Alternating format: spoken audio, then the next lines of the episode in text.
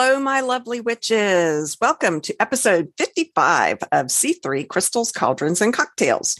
I'm River Kane, and it is just me again this week. Um, today, I'm going to talk about the witch's ladder. It's something that you hear about a lot, but I don't know that everybody really knows exactly what it is. So I thought I'd talk about it. And it's been a really long day. It's the last week of school for kids. Um, so I am not drinking an alcoholic drink. I am drinking a La Croix or LaCroix. I'm not really sure how it's supposed to be pronounced. Uh, guava flavor, and it's actually pretty good. I think I might be using it to make some cocktails with sometime, but not tonight as I am super tired. And well, that might have been a reason to drink. But anyway, not drinking right now. Okay, so what is a witch's ladder? It is a tool for meditation and ritual in which different colors are used as symbols for one's intent. It can also be used as a counting tool because in some spell workings, there is the need to repeat the working of a particular number of times. You can use the ladder to keep track of your count, running uh, the feathers or beads whatever it is that you do along as you do so. Can be utilized for wishing money healing baking breaking bad habits could be baking bad bad habits security and more. It is a form of knot magic. Another definition is that it is a charm or talisman that is constructed from a length of braided cord with magical objects and feathers woven or knotted into it. It could be compared to a rosary, commonly called pagan prayer beads, allowing the witch to focus more of her energy on spells or chants instead of trying to uh, keep track of the number of uh, iterations that she's spoken it. You can keep track with the charms or beads on that um, length of string. Uh, it's also been called a special type of lucky charmed, which is considered to be the remover of evil forces and obstacles from the lives of people who are using it. And they keep that in their home or in their workplace. Another definition is that it is a fetish made from knotted cord or hair used in folk magic or witchcraft, often as a curse, but also in any kind of magic, meditation, or ritual workings. Depending on its use, it can be made with beads and charms, either on a cord or connected with chain. Pagan prayer beads tend to be the kind that are made with beads and can be attached to a cord, a yarn, or, or chain. Um, you can have many different ones depending on the usage, uh, or you can use just one and have it for all of your uses, whatever you want to do. I have a bunch of them and I make them also. So the history of the witch's ladder it was first known as the witch's ladder. It came on a record back in Somerset, England in 1878. And it was found in a secluded attic of this old lady who had passed away, and everybody thought she had been a witch. And they found it in this attic and it had a stool or a chair and six brooms up there and the brooms were set up like they were quote ready to use. Well uh, in in that time day and time i think they thought ready to use as in fly but it was probably ready to use as in sweep you know things out of the attic. But the uh, attic was supposedly not accessible from below. There weren't stairs or a ladder going up to it. And so the locals decided that the brooms must have been for flying, and the charm must have been what aided her into getting into the attic. And that is why it became known as the witch's ladder. I thought that was really cool. I, I did you know I have a fun fact about ladders um, that I came across while I was doing this this episode the Guinness Book of World Records credits Thomas Hollerer of Handworks Museum in Austria with making the world's longest ladder. It is a wooden ladder and it was completed in April of 2005 and it has 120 rungs and measures a whopping 135 feet long. Found that fascinating. And so it was funny that that the people decided that this string that they found up there in her attic, which had feathers and beads and things attached to it and charms, that it must have been the witch's ladder for how she magically got into her attic. When this actual one that they found in this house was donated, the note that came with it said, an old woman said to be a witch died, and this was found in an attic and sent to my husband. It was described as being made of cock's feathers and was thought to be used for getting a- away the milk from the neighbor's cows. Nothing was said about flying or climbing up, she said, the lady that donated this.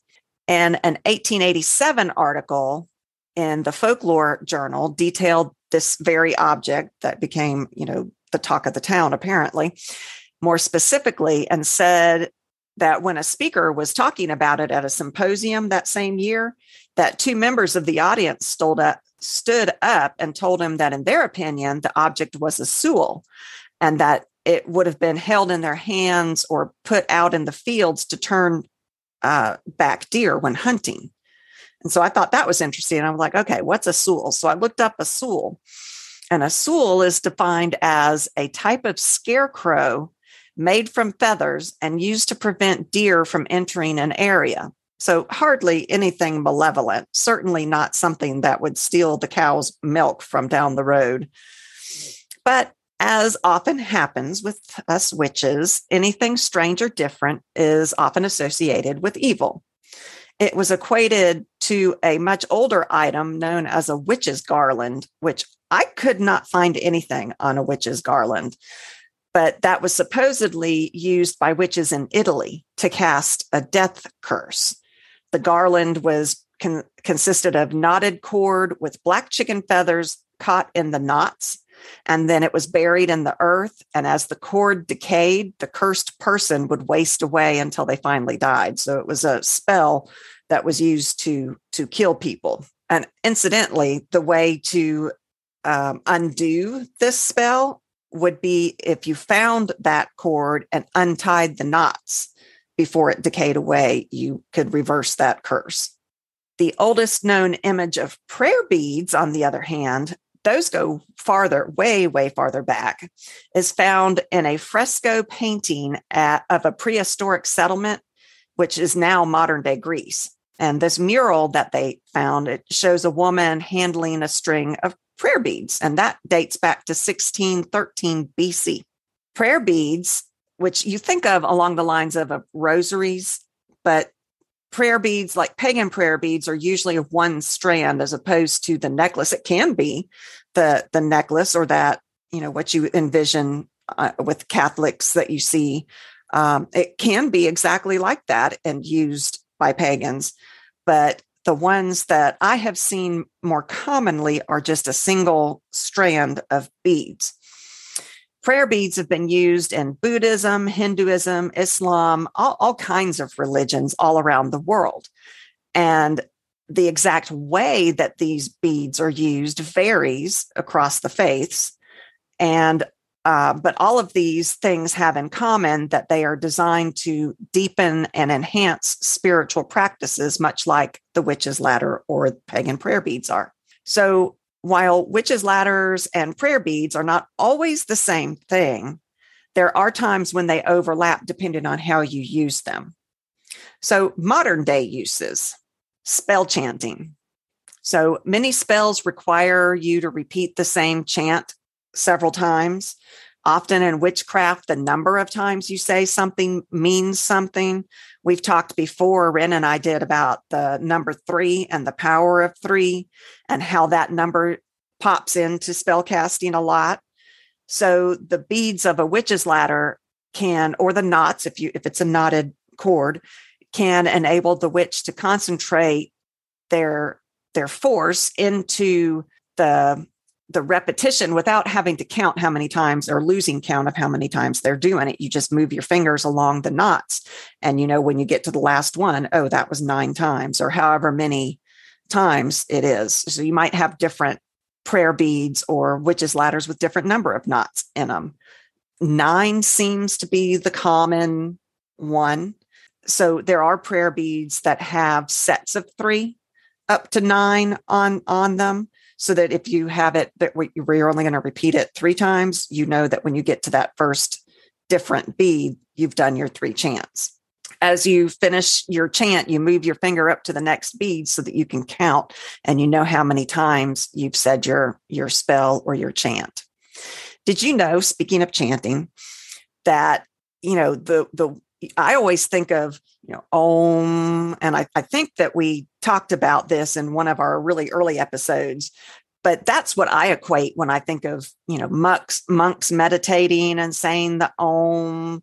Okay, so there is a reason for for this. In the Hindu sacred texts, which are apparently called Upanishads, I'm sorry if I spoke that wrong.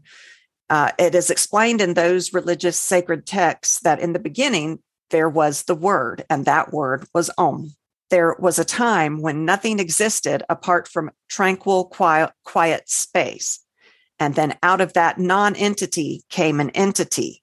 And the first movement from the unmanifest to the manifest is known as the vibration of Om. I thought that was fascinating.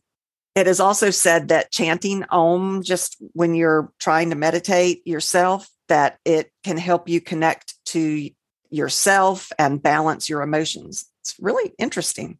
So sometimes the witch's ladder itself is the spell. So you make it and you create the spell as you make your witch's ladder.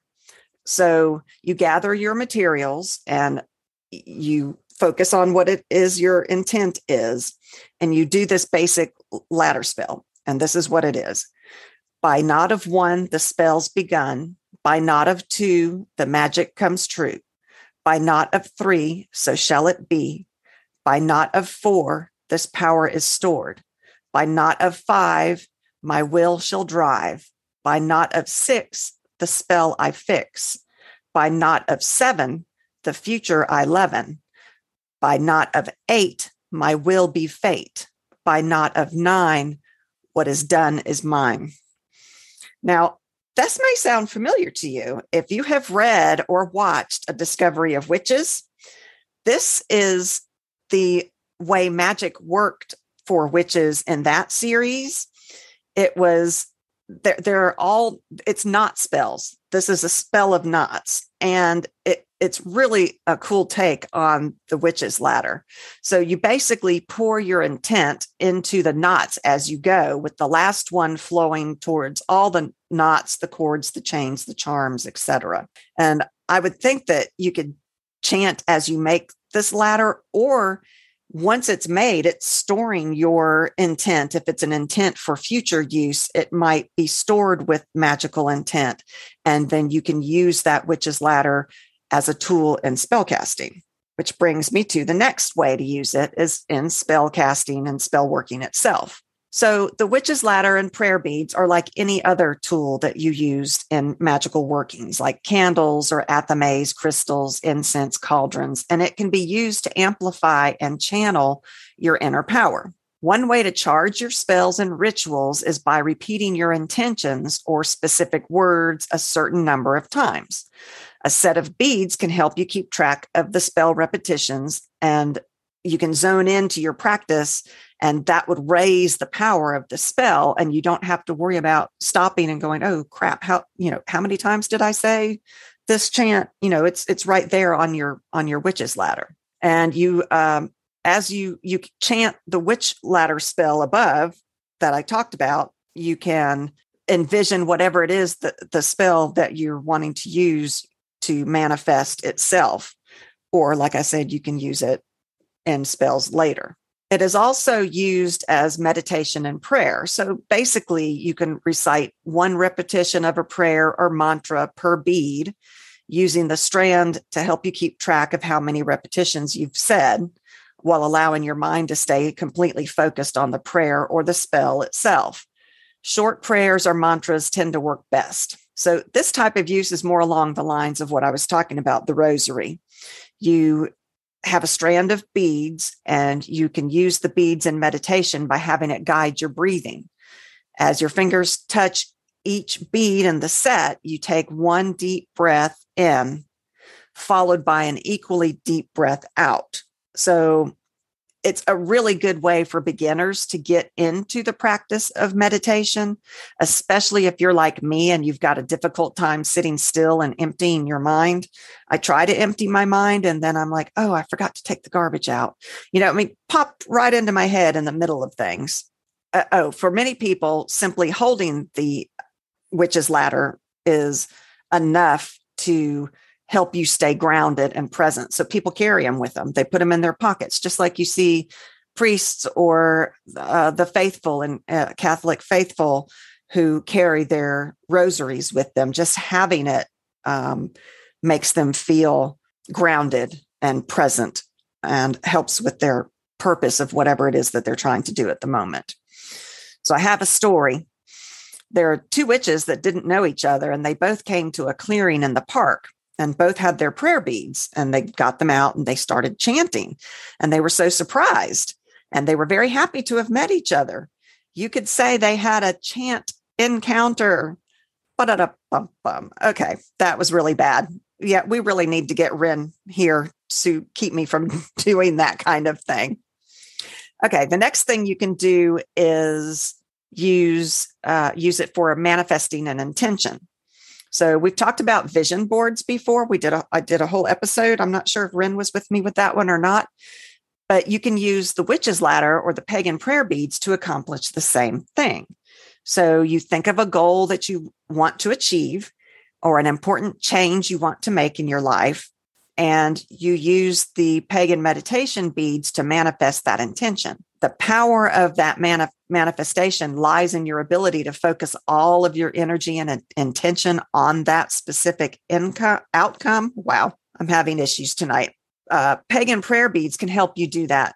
Uh, let me let me give you an example. So, let's say you want to enhance your creativity so you can repeat a simple intention, something like, I am creative and inspired. And as you make your way along the string of beads, you or the knot and the cord, you focus all of your energy on that intention. You allow yourself to really feel that creative power flowing through you, along with other positive emotions like joy and gratitude. And so that is a wonderful way to use a witch's ladder or a prayer bead. You can use it to honor your deities. So many witches do worship deities or associate with certain deities, and the witch's ladder or the pagan bead, prayer beads can be used that way. Using the prayer beads in your spiritual practice is a wonderful way to deepen your connection with that deity while showing them honor, respect, and gratitude. You can look for pieces that are that are in the colors that are associated with your deity. So if it's a cord with knots, you might look for the strands of the cord to be the colors associated. Or if you use beads, you can look for beads that are associated with the uh, colors of your deity. Prayer beads can also serve as a beautiful and heartfelt offering to your deities. You can adorn your altar with them and keep them there as a symbol of your devotion. You can use the witch's ladder to honor your ancestors. Now, maybe you don't work with deities. There are still many ways to use pagan prayer beads or witch's ladder in honoring and connecting with your ancestors. So, is there a prayer bead set or a witch's ladder strand that reminds you of your ancestral heritage? Perhaps you have Scottish heritage and you've got colors that are associated with your ancestors, uh, placing beads uh, of that color near photos of your deceased relatives. That's a beautiful way to remember and honor them, and it's beautiful on your altar. You can also use your prayer beads to honor the land spirits or house spirits that you might have in your home. Did you know, speaking of ancestors, that Uh, medieval people around 450 to 800 AD, they would open, reopen the graves of their ancestors. And they did this to strengthen ties with their family ancestors. And they might even take an object that that person was buried with th- that has a strong symbolic significance. I mean, they didn't take things like jewelry or, you know, they weren't there to rob their ancestors, of course not. But they did believe that when an object had been buried with someone for that amount of time, it became imbued with mythical and ancestral powers. And so they thought that it was okay to honor their ancestors by making use of these talismans that were created because they had been buried with their ancestor. Thought that was that was pretty interesting. You can use them as worry stones. This is kind of like the meditation in that it can bring you a sense of calm. I, I have some worry stones and and you know I keep one in my pocket sometimes and I just rub my when I'm nervous or you know about to give a speech or something I'll I'll use my my worry stone. You can do the same thing with the witch's ladder or the pagan prayer beads. In fact, if you have a witch's ladder that you imbued with, you know, serenity and calmness and uh, self confidence, that might be the perfect time if you have to give a speech in public to have it in your pocket or in your purse or just hold it in your hand. You can rub or handle your witch's ladder just to keep your your hands busy. You know, they've got those those toys that came out a couple Christmases ago. All right, my kids had some where you use them to to keep your hands busy. Um, it takes a part of your mind that you so you can focus on other things. It's kind of like driving. You know, when you drive, at least when I drive, I the driving part takes the conscious part of your brain to work the car and watch the red lights and watch out for people and cars so you don't hit them. Um, but it also frees up a part of your mind because that other part of your mind is kept busy. It's the same thing with the worry stones or the witch's ladder or the um, prayer beads. Same type of thing. You're using part of your hand to f- feel the the beads, and that keeps that part of your brain busy. Okay, so that's all I've got today. I think this is a short one, um, which is probably good for all of us the way I've been going tonight. I, I hope you enjoyed it um, come check out my Etsy store. It's uh, bats and bats and baubles is all spelled out. So B A T S A N D B A U B L E S I N C dot. And I've actually made a bunch of uh, prayer beads and I will be putting them up. So come check those out. I've also got all kinds of fun witchy stuff on there from resin spirit boards, which I've just sold out of, to planchettes, to altar tools. I'll be getting more um, resin boards put up. They they take quite a bit of, of work to do, so I'm not as fast at getting those up. Um, meanwhile, you can find Ren and myself at our website at www.c3witchypodcast.com. There you can access our podcast episodes, links to our social media. Let's see, we've got TikTok, Instagram, Facebook. Think I'm forgetting one. At any rate, the links are there on our website. If you like us, please consider supporting us. It takes money in addition to all the time we put into this. And so anything that you can give would be so much help. You would not believe it. And thank you to our existing patrons. We could not do this without you. So to support us, you can click the link to Patreon on our website. It's right there on the first page. Or you can go to www.patreon.com slash C3 Witchy Podcast. So please come support us. Oh, you can also um, leave us a review if you like us. Don't don't leave us a review if you don't like us. uh, thank you guys for listening. We'll be back, and in the min- meantime, stay witchy.